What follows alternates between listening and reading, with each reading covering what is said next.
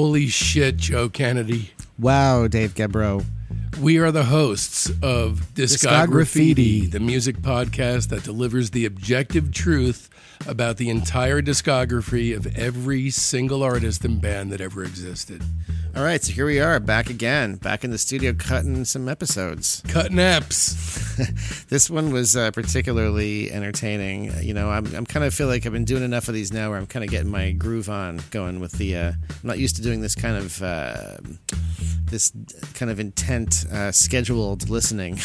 I'm used to kind of just It's in- throwing it- music on it- whenever it I feel like listening to music. It becomes intense. You know, we're starting to book guests, and now we have deadlines to listen to music. This and, is that know, was the before times how I listen to music. I guess I guess those days those are just days are completely over, forever. Yeah, yeah. So, and but you know, with these guys, uh, with the with this artist we're doing tonight, uh, you know, I knew the whole discography. Not many people do. Uh, yeah, a lot of these were a lot of these were new on me, and I'm a big fan myself. But um, there, a lot of these were new on me as well. A lot of them sit in a dark corner of his catalog that's not typically recognized. But this is Uh, kind of one that's sort of this. This one was uh, as a listening experience. This was mostly kind of uh, sugar going down because the even the the, the records that aren't as strong are uh, still kind of an interesting listen. The good thing about the artist we're doing tonight is that uh, the discography itself tells a very explicit story. From beginning to end, you really have a tale. Uh, there's a lot of takeaways from the tale. And, um, you know, often you do. I mean, you look at a song or an album that's really a snapshot in time and space. You look at an entire career, and it's going to tell you a story, and it's typically going to be very interesting, regardless of the music.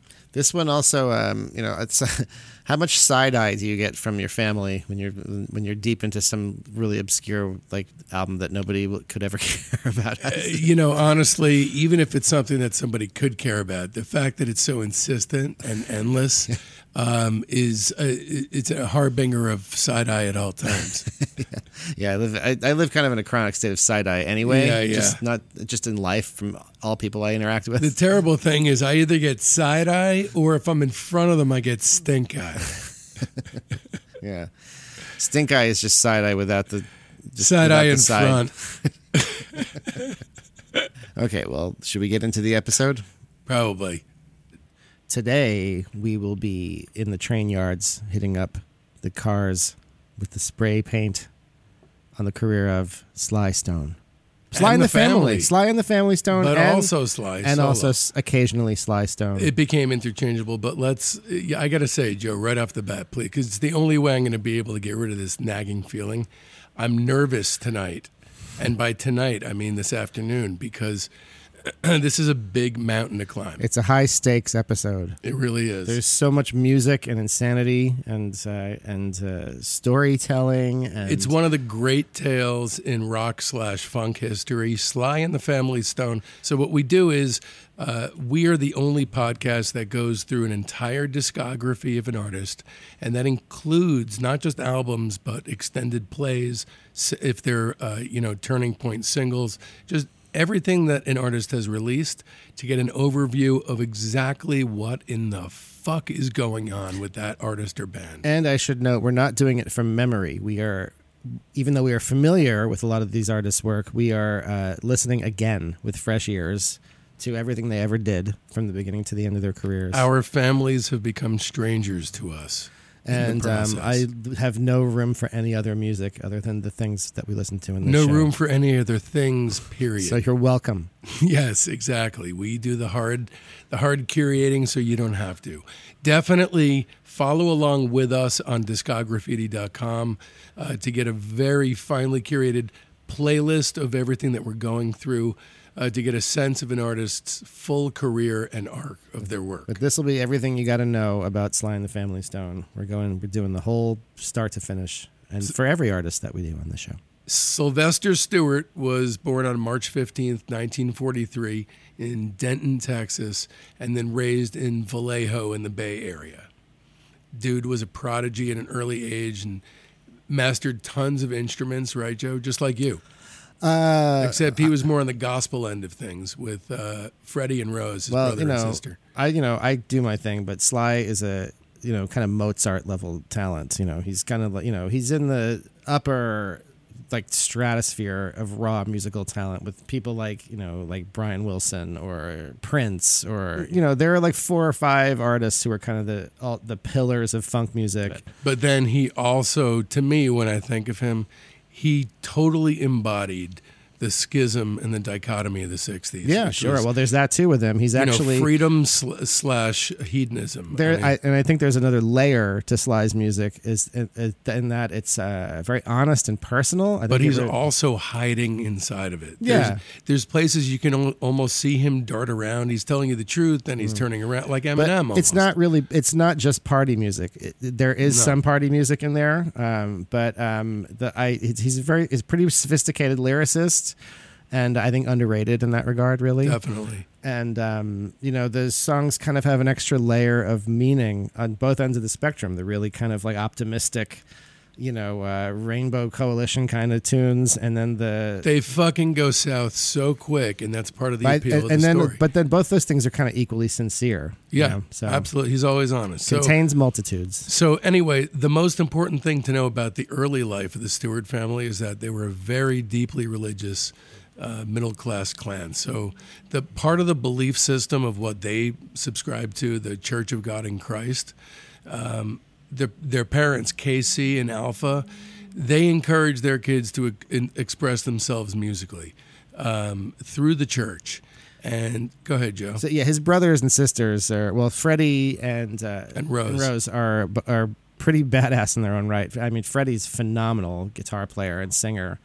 Um, you know, it, it he, as a he's I guess he's sort of the Carl Wilson of the yeah, yeah, he- that's a totally fair comparison. um, a fine, fine musician in his own right, and, and same with Rose. They're really like you know so, big so, personalities. so they too. they became um, along with uh, Loretta, their sister. They formed a group called the Stewart Four as kids, and they performed gospel music and in the church and recorded one of those uh, gall darned 78 RPM singles in 1952 on the battlefield, backed with "Walking in Jesus' Name."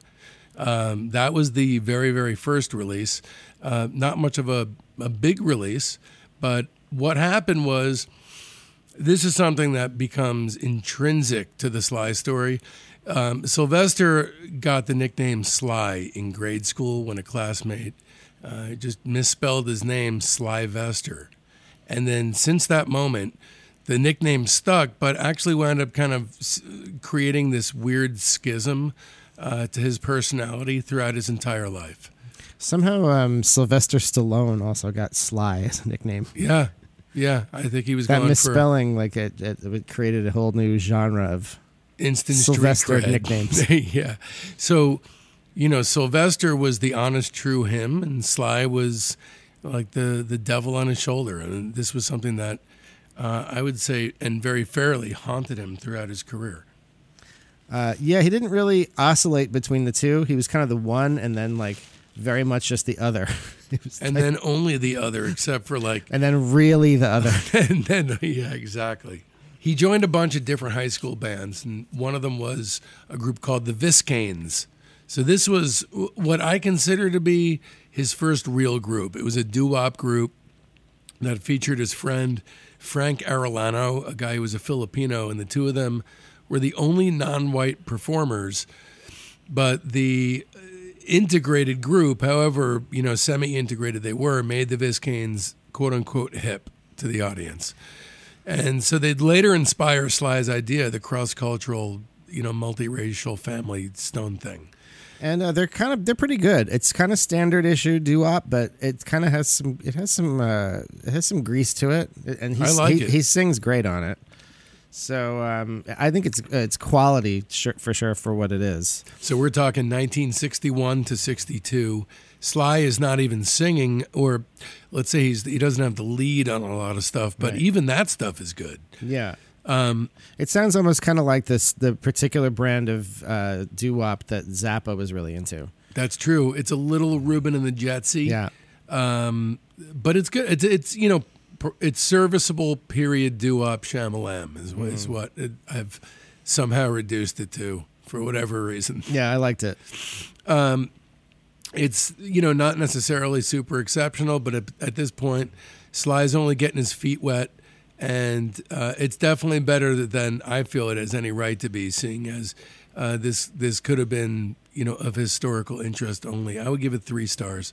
Um, I didn't star this one, but okay, three stars. right. You did. Top of my it, head, bro. if I if I yeah okay. You did star it.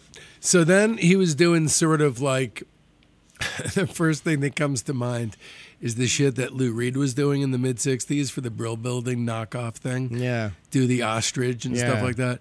So in 64, Sly Stewart came out with a single, I Just Learned How to Swim, backed with Scat Swim. Uh, That's a pretty amazing title, Scat Swim. It's awesome. It's a, it, it's very imagistic. Yeah, it's a it's a turd floating in a pool. but um, the, It's a Caddyshack reference. it's it's this is sounding like kind of like I my in my notes it says like it was kind of like surf rock kind of it's Yeah. kind of garage surf like Duane Eddy kind of thing he's going for. Yeah. Um, And it works. yeah, again it's, It's you know, good. It's not as good as the Viscaynes, I think, because now he's like floating out in the water on his own, and he's kind of flailing. What's to also I think he he's trying to he's trying a couple of different things. There's that other song Buttermilk from this period. right, right. That this is the next year. This now we're in 1965. Well, that one's kind of more like a Booker T and the MGs kind of. it's like even a, called Buttermilk Part One. Don't friggin' forget that, Joe. I guess there's no kinda about it. It's and very- then the back, the back of the single was Temptation Walk, Right. which sounds similarly Booker T and the MGs. yeah. Um, and then he did a, a song called Dance All Night with his brother Freddie, who was soon to be his bandmate. So he's at this point he's like 22, 23. These Um, are these are pretty straight ahead skull, soul scorcher type material. Yeah. Like it, there's no pretensions of being anything other than what they are, but um, you know they're kind of like James Brown B sides, but that's not bad. That's not a bad thing to shoot to shoot for. Yeah, and he's uh, he's kind of evolving pretty quick. It's pretty. He's, he's I give it pretty- three stars. Okay. This period, Uh, this okay. period this- of, of two singles, okay. All right. Okay. I, oh, sure. Three. Okay. three. I swear. I. Don't eat. The, come on, start an argument with me. Give it zero. For well, I have fuck's I have proper ratings for all the rest of everything. I didn't, Okay, I didn't think we were rating these, but okay. I rate everything. I even rated that stretch of conversation. I give it one and a half stars. All right. So in the mid 60s, after or during this part, or I should say, and, Stone DJ'd for uh, KSOL, which is a San Francisco soul station. Uh, he began playing white acts like the Beatles and the Stones. And in 1964, when he was only 19, um, he was a record producer for Autumn Records and produced, uh, I should say, m- mainly Caucasian San Francisco area bands such as the Beau Brummels. And those records, those, awesome. those records sound real good. He They're freaking he- great. he I mean, was- they kind of sound like Dave Hassinger. This like is kind kinda- of like what I was getting at with him being a polymath. He's really young, but he's already got every aspect of you know. He hasn't really uh, written and like great music yet, but he's you know he, he's a, as a performer and producer. He's got his fingers in everything. he's got it. He does everything. Yeah. Yeah, and he even produced uh, the Great Society, which was Grace Slick's first band, right before uh, Airplane. I was going to say Starship, um, but most impressively, he produced uh, the original version of Grace Slick's "Some One to Love," as it was as it was initially called. Not quite as good as the Airplanes version became, but and anyway, in 1966, here's where it begins. Okay, so And that, that's an interesting that as you bring that up, they're kind of part of that scene. They're kind of part of the San Francisco scene, on on a, kind of different wing of it. But he's kind of there as that's all happening. The Dead and, and, and Jefferson Airplane, and But he's in they're, these- they're contemporaries, but they're playing more in like the East Bay. Right, they're playing outside, like on the periphery, and Right. then what happened But was, they occasionally intersect with it, you know, like in those early days. but they're two. Right now, they're two bands. right, right. So right now, they're uh, Sly's band, Sly and the Stoners, which included Cynthia Robinson on trumpet. She will come up during uh, a lot during this, but she's uh, the trumpet player and the one who sings in Dance to the Music. Oh, you squares! um, I mean, so distinctive that voice. Um, and she is really the one mainstay in Sly's life. incredibly she goes pa- incredibly patient person. whole bumpy fucking ride. She's there at, at all points, and even bears one of his kids. So in any in any case, Sly and the Stoners was Sly and Cynthia, and then his brother Freddie had a band called Freddie and the Stone Souls with Greg Errico and Jerry Martini. Greg Errico played drums. Jerry Martini was a saxophonist. By the way, I, I was yesterday years old when I realized it's pronounced Greg Arico. Is it? You It know is. what's funny? I always called it Erico, and the last few days you've been pronouncing it Erico, so I just switched. Well, as I said, I was yesterday years old. because Joe is a Mensa, and I didn't even argue the fact that he was correct, but it turns out Mensas can be incorrect. All right, you heard it here first. So um, Every time you get something wrong, you know, it's like, why are you walking around with that dollhouse on your head, Mensa? You yeah, gotta hear it every time. it's a curse. All right, so one night the two bands were hanging out in an, in Sly's kitchen, or Sly's parents' kitchen, and they decided to combine the bands together, as well as adding Larry Graham on bass. Larry Graham, P.S., always the outsider. Working the Bay Area in 1967, the group made a mark. In 1968, Rose Stone joined the band, and they became Sly and the Family Stone. Now we're off and running. Classic lineup formed. Here we are. Nin- January 1967, they released their first single, I Ain't Got Nobody, for real, backed with I Can't Turn You Loose, which is a cover. To me, the thing that leaps out of the fucking speakers the second this starts, and by the way, this is a pre album single. It's really just kind of a bonus track, but you'll find it on discography.com. Greg Errico is on fire. Yeah. I mean, his drum playing is insane. Well, the rhythm section in general, um, it's they add a ton of you know it's a lot of firepower there. Those two guys, Larry Graham and Greg Errico, um, you know, classic, legendary, monstrous rhythm section. But Joe, right out of the band, I mean, sorry, right out of the gate, the band is completely and fully formed. I Yeah. mean, there's no tweaks to be made, basically. yeah, that's kind of what uh, my, what my reaction to it was. It's like okay, this sounds like what they were. They came, you know, they there's no like this isn't like a prototypical version of it. This is the actual. They kind of they're doing it right out of the gate. Yeah. They sound exactly like Sly and the Family Stone. Yeah, this it doesn't a- sound like an early version of Sly. And the No, Family it Stone. doesn't. There's no nascent Sly. Yeah, yeah. There's nascent Sly solo. There's no nascent Family Stone. So, anyway, from June to September '67, uh, over the summer of love, Sly and the Family Stone recorded live. Uh, uh, sorry, recorded live in the studio. Um, no overdubbing, apparently, or that might be mythological. Who the hell knows? But the idea was a live performance, and actually, you know, worthy of note, Clive Davis, who's you know a legend in the music industry, so you don't just ignore the dude.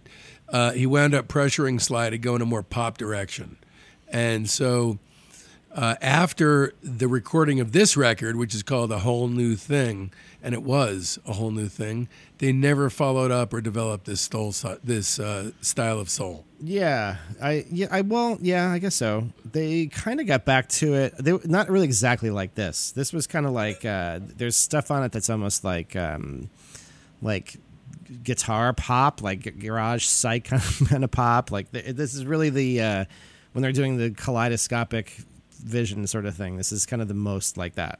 I think what's exciting about the record is number one, during this time, there was no fully integrated band like this, you know, multiracial, multi, you know, cross sexual. This had never been done before. And to write their own material. And then on this record, to be like, like a bag filled with Mexican jumping beans. I mean, so much, you know, it was bursting at the seams basically.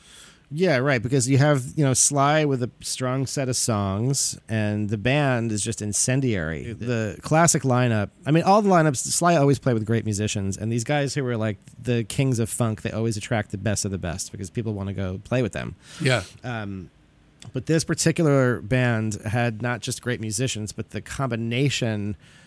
Greg Gregorico is kind of like um, he's he's a great funk drummer and he's played those classic breakbeats, but he has a heavy kind of sound, like almost like John Bonham or something. Yeah. Yeah. Yeah. Bring- it, it's, it feels like mallets. It really does. it's a it's a kind of a thunderous and kind of like very super energetic kind of sound. Yeah.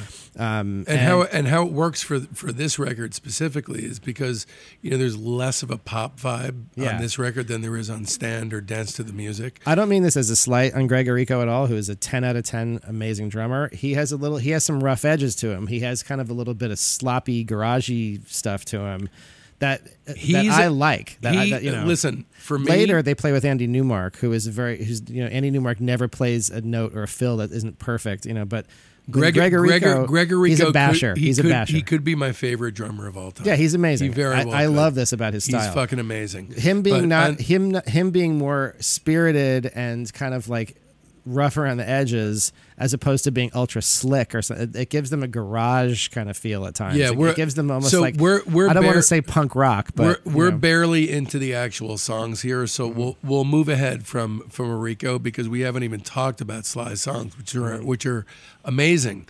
This record is incredible. It's also Joe very generous. Yeah. I mean he gives a lot of solos out to Yeah. uh, all the band. Right. Um, you know, it is a little bit front loaded. The record, uh, the first side is unbelievably good, and then it kind of downshifts into capable but unthrilling soul music. But uh, regardless of the songwriting, the performances are ridiculously spirited, and the back and, forth is fun as hell. Yeah, they, they it comes roaring out of the gate. Yeah, Underdog is great. Uh, if this room could talk with uh, the Larry Graham solo showcase is fucking amazing. Run, run, run! Really peppy psych uh, psych pop. That's amazing. that one's a real gem. I, yeah. That's that could be my favorite on the record. I'm a sucker for that kind of shit. If this room can talk is kind of like uh, it's it's sort of like a precursor to Everyday People to me. Um, it has that Yeah. kind of bouncy kind of feel to it. Um, these songs all have you know those the, like uh, the, the all the parts they're playing are great. Like they're it's they're really well rehearsed and well arranged. So like you know, turn me loose. The the the groove on that is just so tight. It's so like and then it like they could take it to a place where it almost falls off the rails. Like great chemistry and playing on this record um, it, it sounds kind of like what it is, which is they just had these songs very well rehearsed. These are probably the songs that were in their live set at the time. They went in and just knocked it out in the studio. You know, this is a dude who was constantly creative, constantly coming up with new stuff, and yet through the '70s, you look not only through the '70s, through the '80s when he appeared on Letterman, he's doing old shit. Yeah. he could be doing new shit and have it be amazing, but he keeps giving into that routine. Well, I think a lot of that though, by the time the, the late '70s and the '80s roll around, it's like that's all people really want to hear. you Right, know? That's- right. People don't want to hear new stuff. And that's different than the early phase in his career when he was kind of bursting with ideas and he felt like pressured to do a certain kind of thing. I, I think the the, the Listen, the phase I'm, of his I'm gonna, career. I'm going to argue where the, that the producers did not make him do old stuff. That he just thought that that's what they yeah, wanted. to I'm sure that's what he thought. Yeah, sure. I mean, you know, he uh, he's at, later in his career, he's got financial troubles. He's got to he's got to put the butts in the seats. He's got to. You know, yeah, yeah. I'll tell you, you know, if you want like a, He's not a- dumb. you know? yeah, if you want like a fast track to financial troubles, pick up a crack habit. I'll tell you that much. But uh, I give this record four stars. I gave it same. I gave it four. Yeah, it's great. So moving on to 1968, we have Dance to the Music, which is a Clive Davis assisted reaction to a whole new thing. So during the recording, the band didn't even think highly of it. So, uh, you know, it really is directly attributable to Clive and his request to Sly to go in a more pop friendly direction that it exists. Yeah, this record's not as fun. It does have, you know, uh, It develops a formula. yeah, it has the it has the it got the big hit they wanted, um, and then, uh, you know, and there's not much else. there's really not much else. To me, this the best is, thing I can say about this record, the, the the the bright side of this one is that there's still great playing on it. So there, some of the material is not really that amazing, but there are mo- magical moments in it because the players are so good. They, they, they get an, they get a hold of a good groove, and it's like I kind of appreciate it more on that level. Like, oh, I like Greg's drums on this, or like, Yeah, oh, like, yeah, this yeah, one has a sick guitar lick and. You know, like it's Yeah, more. and also also the peace, love, and to- togetherness thing is coming together. Um, They're you know, almost the not really. They could sort of like just pick up instruments and randomly play a jam, and it's going to pretty much sound good. And Yeah. everything. That's the thing is there's kind of a. and plus you get all of them: Sly, Freddie, uh, Rose, uh, Larry jumping in on yeah, vocals. there's a high time. floor to their music. It never goes into like fully suck because they Yeah, all yeah. play their asses off at all times. Yeah, So, yeah. So obviously the formula uh, not only worked in selling records, um, but it influenced the entire music industry. I, I mean, it's funny because to me, I'm just going to say right up front, I give it. I think this is the, the worst album he ever did, and I give it two stars. I I liked it better than that. I gave it three, and it is it it, it is definitely um, there's not a ton of great material on it. There's a few There's things two I like. songs. There's two songs. So there's Dance to the Music, which is great, but now it's an anthem to be played at bar mitzvahs. And I Ain't Got Nobody for Real, which is great, but inferior to the original 1967 single. Right? Yeah. The medley's a piece of shit, and Sly had to have known it. I, I kind of like the tune "Color Me True." That one kind of has a good kind of like strut to it, sort of. But um, yeah, it, it, they're kind of every song you get the sense that they're trying to get like a dance party anthem, you know, going, and um, it, they hit on one of them, and um, it, it you know the I guess the formula sort of worked, and then It worked for them. It, I mean, l- look at what happened to the music. And I mean, you have Norman Whitfield at Motown. We'll get further into it later on as it really develops around Riot. But you have Norman Whitfield going on. You have uh, the Jackson Five. Everyone's moving in that direction, Yeah. and it's because of Sly. All right, so moving on to later in 1968, we're on Life. So unlike Dance to the Music, Life was not a hit. So a lot of the songs on the album, including "Milady," "Fun," "Love City," and "Life" itself, became like definite staples in their live act. Uh, but it's kind of a middle ground between uh, the crazy, explosive energy of a whole new thing and the more commercially driven dance to the music. yeah, I found this one to be kind of in the same vein as "Dance to the Music," uh, maybe a little bit. I think it's better. it's better. I think the songs are a little stronger. Um, but I, it seems like it has the same kind of goals. It's kind of going for like you know the peppy kind of party stuff. Yeah, but the Um, problem for me, right out of the gate, it shits the bed. You've got dynamite, which blows, chicken blows, and plastic Jim blows. These are. This is not a good uh, yeah, the, intro. se- the sequencing is weird. uh, it sucks. Yeah. But there's there's great songs on the record. Fun. Yeah, That's really good. It's basically Stand Light, um, but it's the first good track, and it comes four songs into the the week beginning to record. Into My Own Thing is awesome with a sick fucking intro. Definitely proto Parliament. Mm-hmm. Harmony, uh, more '60s message funk, and then Life, which is awesome. yeah. Uh, circus celebration of living woke and self empowered. Love City and Milady. Those are those, that's a really That's good kind run. of a lot. Yeah. Yeah. So you know, Love City. You know what that breakbeat was was used on, right? The sample, uh, "Sissy Neck" by Beck. Oh, sweet. Sweet. samples that beat. Love City's great. It's a track that pops up a lot uh, on live stuff, especially like around 68. There's a lot of stuff with it. Yeah, that's a cool song. That is so. Most of this record, I knew. Well, the, uh, you know, the, the the songs that are I had when I was maybe like I don't know freshman year in college or something. I feel like I got a Sly and the Family Stone comp that was like a greatest hits that was probably put out like in the 80s. And it had the the three songs. It had "Fun," "Life," and "Milady." Were all, I think all on that compilation. And I those still seem that and "Love City" seem like the the, the tunes that I'm still kind of responding to um, from this. The, there's the the there's a one really cringy song. Jane is a groupie. Yeah, That that's not good. super- And that's isn't that the last song? That's I not think it's cool. the last song. Yeah. No, that's tough. yeah, but at that time it was cool. It's just fucked up. It's like I think it's what the kids call cringe AF. But Yeah, then cringe yeah. has no e on. it's the like changing the Mrs. Butterworth bottle. Yeah.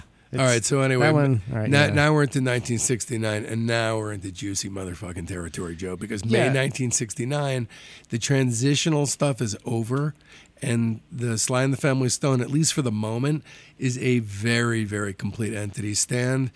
fir- First of all, sold over three million copies altogether. It's one of the most successful albums of the '60s. Um, there is something right out of the gate you have to accept about it there's some um, i mean some of the greatest songs of all time and i'm talking six great songs and then you have to accept two songs that are that are kind of unnecessary but not objectionable would you agree with that joe Yeah, well, I like this album a lot. Um, it's a, I, you know, definitely a classic, a iconic funk album. Um, this is they're probably their where they're most successful, right? This is like their most commercially successful album. yeah well uh, i think riot was actually but the, um, not quite sure to be quite this is frank. kind of the most hit packed album. yeah Um, and uh, this, to me, they're getting back to where they were on a whole new thing. Where it's like I think I, it seems like the constraints are kind of off. It seems like he has more freedom. I mean, maybe because he's had the hit song, you know. Um, but all the best stuff is reined in right. But um, I mean, this is chock full of. Uh, there's a you know there's at least five or six like really iconic, you know, um, All the all the best songs share the sense of like nursery rhyme homilies that are Right. uh, being used. Uh, that all the lyrics, I mean, every line is a quotable event, and but sprinkled. But also some fierce funk licks and shit on this. There's some Oh, like yeah. there's some like they're you know like that outro for sta- and stand and like uh, but the you know about the outro on stand. that was kind of improvised or something. right? So the band wasn't in the studio, so it's all, like uh, that end piece, which is Uh-huh. a legendary, is a different band. It's like session players. Yeah, Oh, isn't wow. that funny? Yeah, it is. Yeah. the- let's just say right out of the gate that uh, right out of the gate we have Sex Machine, which is like 15 minutes that could have been utilized with great other songs, and Don't Call Me N Word Whitey. That Which- one too is more of a 60s event. Yeah, I, I like is uh, you know uh, musically it's not really that interesting. No, it's not. Yeah. It's not. It's more of a, a, a shockaroony. Yeah. Um, but this record is the pinnacle of the uplifted sloganeering fa- phase of the band. Right out of the gate, we've got Stand. This is feeling totally different, Josephina, assured and hitting its lyrical and musical targets with ease. And then the coda that you talked about, that Yeah. 49 second piece, is just like seemingly tossed off, but that in itself could have been a 10 minute song. Yeah, I mean, you know, Stan, what a well written song across the board. I mean, the melody, chord changes, lyrics. I mean, it's, you know, And then I think top the, rate. The best song of Sly's career in this early phase is easily "I Want to Take You Higher." well, I mean, the, the groove. It's just insane. It's off the charts. Somebody's Somebody's still uh, to this day like blasts out of the speakers. It, it Yeah, kicks in that guitar lick like right, like that's one of the sickest intros. it's just it's Kicks amazing. mega ass. Yeah, it's it's one of my favorite songs of all time. So somebody's watching you is where uh, Joe. I'm curious if you agree with me on this. This is where like the paranoia seeds were sown. So it's candy coated in terms of how the music is and how the lyrics are It's you kind know, of a, very it's nursery kind of a quirky, like kind of kind of a quirky little funk track. Like, It's I think it's watered down riot if you really listen to it. So, you know, ever stop to think about a downfall? Yeah. Happens at the end of every line. Yeah. That's basically And it's here's out of- how my career is gonna go. it's out of here on in. character. It's a, it's an interesting curveball with the rest of the record, which is Yeah. kind of this very up with people kind of. Uh, It's interesting that it. yeah, it's like the ultimate up '60s vibe. Yeah. But here's like an into here's a foreshadowing. Yeah. Because the nicer the nice, the higher the price. This is what you pay for what you need. yeah. That's a lyric from the fucking song. That's it. He yeah, again, planted it's, the truth. He's right a pretty in his, interesting lyricist. Yeah, I think yeah. across the- I mean, like uh, Stand has some great lines in it. You know, Stand, you've been sitting way too long. There's a Yeah. permanent crease in your right and wrong. It's fu- it's uh, these are great lyrics. Yeah, he's an absolute poet, as he refers to himself on Riot. Sing a simple song, uh, everyday people, which we don't even need to go. I mean, that's. Uh, I mean, talk about how many commercials was was that in? for One of the incredible things about everyday people is that the chord never changes. It's Oh, just yeah? the Oh, same yeah, yeah. bass notes throughout. The, it never moves off that pedal He tone. could probably write that shit in his sleep because I know at that time he was really interested. but it in doesn't seem like it. It doesn't seem like it. It Right. doesn't seem static at all. You know, It- It- no, it doesn't. because all the vocal parts that come in just send chills up your spines. They're so amazing. The way they're sang and the, the arrangement of the vocals and the backup vocals, it doesn't need chord changes. and then you can make it if you try. I mean, Right. what a way to end the record. So, um, this is a great album. You know what? Again, Even- another that's another one where you can make it if you try. The vocal arrangement, the way everybody sings on that, and the way all their voices, are, it's just moi. So just moving on to uh, I. By the way, I give it five stars unquestionably. I gave it four and a half only because of the uh, I know, the kind of I- fillery ones. But you can definitely make a case for five. It's, I, it's I- classic. But here's the thing: it's kind of like the way that I feel about Saucerful of Secrets. Uh, the whole is greater than the sum of its parts. Mm-hmm. yeah, it's it's very it, you know. So to me, it's a five. I'm not going to quibble with a five. It's amazing. regardless of the. I'm not trying to convince you otherwise, but I just I thought about it for days, and then I went with the 5 Okay, so um, August 1969, uh, August 17th, 1969, uh, Sly and the Family Stone set went down during the early morning hours, um, and their performance was. Uh, this is saying At quite a lot. We're talking about, the- uh, Woodstock Yeah. Woodstock. It's probably the best of the entire festival. Uh, the myth is the actual reality in this very rare case. So Joe, he was so on fucking fire. It was three in the morning, and he had hundreds of thousands of hippies in the palm of his hand. Is this the height of Sly Stone's life and career? I mean, it's certainly an amazing performance. It's too bad there isn't more footage of the Sly band at this crazy high peak. Um, there's a lot more stuff that you can find of them later, but But the um, weird thing to me is, okay, and there's like it's like a double-edged sword to me. Is I saw Summer of Soul, great performance, but I was struck by how similar it was to the Woodstock performance. I mean And that was their set. That's what they did. I know, but it made me feel like because there was no other footage, it made me feel like the feeling was more um, ersatz inside of it. Yeah, but you know, you, that's you got to remember at the time. There's no YouTube, there's no concert films of things. So anybody Right. that's seeing it is experiencing that For the first for time. the first time. So to be able to to be able to do it night after night, but not in, it, not in 1974. yeah, true, then it's a little bit old. yeah. But at this, at that time, Yeah. you know, when they're they're they're able to get it to that crazy high level at every show, you know, it's like that. That's what they, you know, that's kind of what you would expect them to do. You know? So then they're still on their pinnacle. It's August 69. Hot Fun in the Summertime comes out, Joe Mm-hmm. Yeah. Kennedy. Ah, And that yeah. was just, that went to number two, and that's just a great song. yeah, It's great. I mean, uh, I give it five fucking stars, Joe. sure, as a single, that's an easy five star single. Easy, easy. Uh, It's just got that breezy groove to it. It's like uh, the the, the little chord lick is amazing. You know, it's it's uh everybody sings great. Again, amazing vocal arrangements. You know, And then it's kind of. I got no. If you don't like that song, you know, I don't know what to really tell you. we kind of groove in toward the end of the year then. Now it's uh, December 69. We got Altamont going down, unrelated to Sly, uh, but that vibe is in the air. And in December 69, the very first, you know, truly like taking a left turn in their direction, uh, this is where it occurs. So thank you for letting me be myself again, uh, backed with Everybody is a Star, which is a ridiculously great single. That marks the beginning of the Family Stone's second era, during which the music took on a significantly darker, more funk based vibe, more like a junky bummer music. I get yeah, sure. This is kind of a transitional phase to that. I mean, a classic single, two amazing songs. Um, I mean, I, most of our listeners probably know these. These are very iconic singles. Th- th- You know, thank you. is is kind of like in that in that I want to take you higher kind of space where it's just the, the most fierce groove. Um, you know, with a with a nice catchy hook over it, but the the the quality of the funk is just you know, th- there's nobody else that can match it. It's an that time. outstanding song, and and you know, uh, obviously Larry Graham. Uh, this is one of those. Uh, you know, what was the moment that invented uh, punk? But this is the moment that in, that invented the slap bass. Yeah, it's got the great slap lick, you know, you know, classic. Uh, you know, it's I just think you found your second career, motherfucker. Scat slap singing. Yes.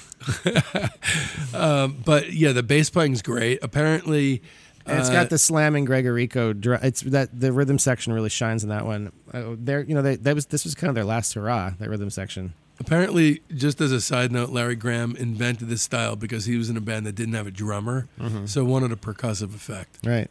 Um, yeah, this was uh, this was a turning point because after this song, after this single, things started to change in terms of um, where they went. So yeah, they started to get less band oriented. It started to be less like we are the six people that play on this or whoever. but not initially. Yeah. I don't know. So it, But initially, it started. This is the kind of the apex. of so thank really you was intended to be part of an album with everybody's a star and hot fun in the, in the summertime and there was an interview he did at the time where sly described the album as that he was making as the most optimistic of all and that it was reportedly titled the incredible and unpredictable sly and the family stone needless to say the lp was never finished or possibly That's never part worked of on the, to start That's with part of the unpredictability. Exactly. You know, it's like uh, Syd Barrett's Have You Got It Yet? Uh, and the three tracks instead were folded into the band's 1970 Greatest Hits LP, which is important because that's the record company saying, We give up on you. Yeah, that's what that kind of meant at the time when they were, it was like a contractual fulfillment. Uh, But it was a huge seller. That album sold a trillion in copies. Literally a trillion. It's the biggest selling album. It's quite everybody on Earth bought four copies. uh, so. Wait, no, if it to get a trillion, yeah, every every people on Earth bought like a thousand copies or something. Yeah, exactly. Something like so that. thank you, and everybody is a star with the final Family Stone recordings issued in the '60s, and they marked the beginning of a 23 month period of radio silence from the band, which would finally end in 1971 with Family Affair. The demand for new music was deafening. Sly greeted this fever pitch with silence, total silence. Something went wrong here, Joe. Something went terribly wrong here. Where did things begin to change? So, their manager, David Kapralik, thought the turning point was a Fillmore E show where Sly didn't allow any individual solos. That seems like a weird thing for it to be a turning point. Well, that dude, you know what happened to that dude eventually? Let's just go to the end of his life. Yeah, he, He had a nervous breakdown, tried to commit suicide three times, moved to Hawaii, left the record industry, thanks to Sly. yeah, that's how he he exits the Sly. That's how he exits. Okay, so He gave it the he gave it the old college try. That's the perspective of a guy who did those things. All right, so th- then there were the drugs, Joe. The drugs. So That every seems like the more likely culprit. let's talk about the drugs, okay? What do you think it was that caused the meltdown of Sly and the Family Stone? You think it was drugs or that one show where they didn't get to play solo? It had to have been the non-solo show. Okay, so every other band on the planet is smoking tons of weed, is experimenting with psychedelics, and is possibly dabbling in cocaine and heroin. Nobody is doing PCP. Nobody. Nobody wants to. Well, one but guy is. The only person who's doing PCP is somebody who who accidentally bought a bag of some other drug that was laced with PCP.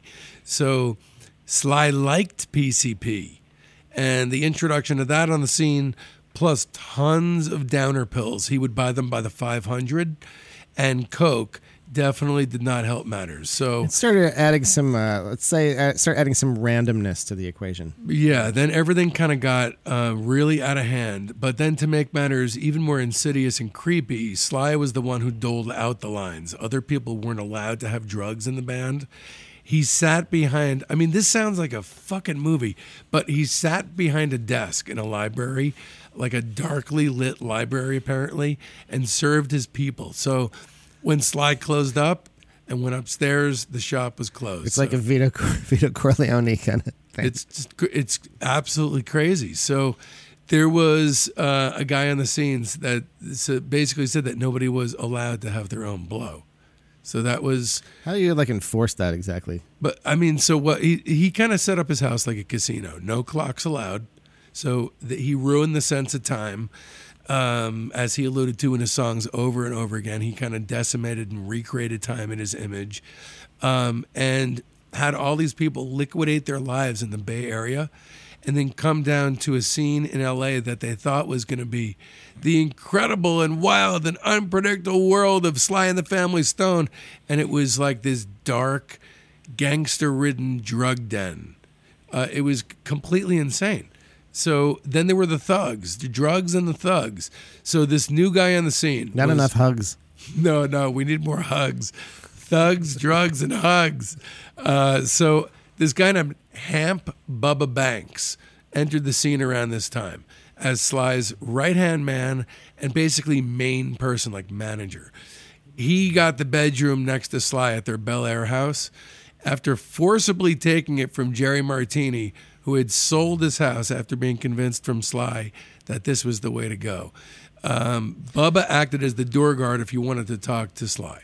So this was also the house that uh, it was in Bel Air, right? So they 783 yeah, Bel Air So this Road. was John Phillips and Michelle Phillips had been previously living there, and, and they Jerry Martini, the saxophonist, thinks that it was the move from San Francisco to 783 Bel Air Road in the fall of 69 that made the band's tra- trajectory go directly downward.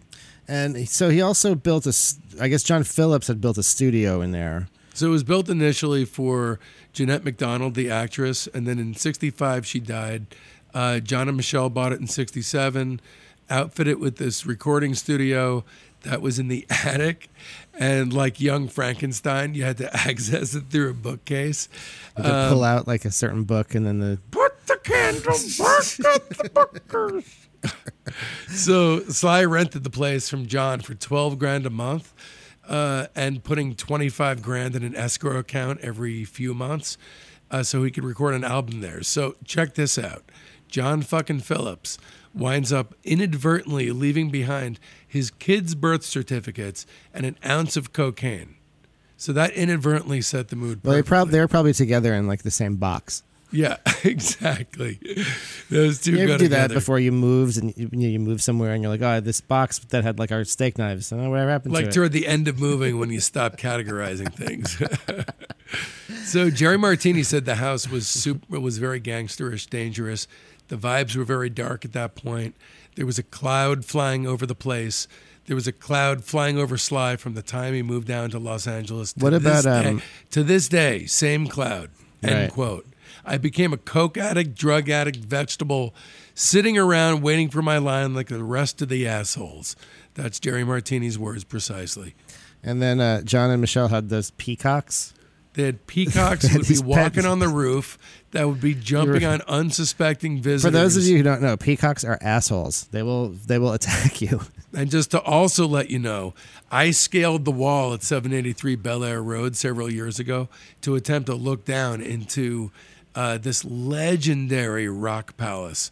And it was uh, pretty stunning. Pretty stunning. I wish I'd uh, jumped off the wall and gone in. But uh, basically, you know, and the cherry on top of this cake, let's talk about Gunn for a second. Gunn was Sly's pit bull. Oh, man. And he was supposedly trained to kill. Sly also had a baboon, but Gunn killed the baboon and then fucked it. Sly, Bad bad dog. yeah, bad dog. Sly loved to liven up recording sessions by throwing Gunn in the mix and watching everyone run for for dear life. Uh, I wish this story had a better outcome. right, right. it so doesn't. obviously, based on this vibe, relationships within the band were falling apart. In particular, between the Stone Brothers and Larry Graham. They're also recording in there at the same time, a lot. So he's got his. He's they're doing some work at the record plant, I guess. On They they would do tons of drugs and then record for for days. Well, it seems like what went on at the house from from like researching all that stuff for the purposes of this episode.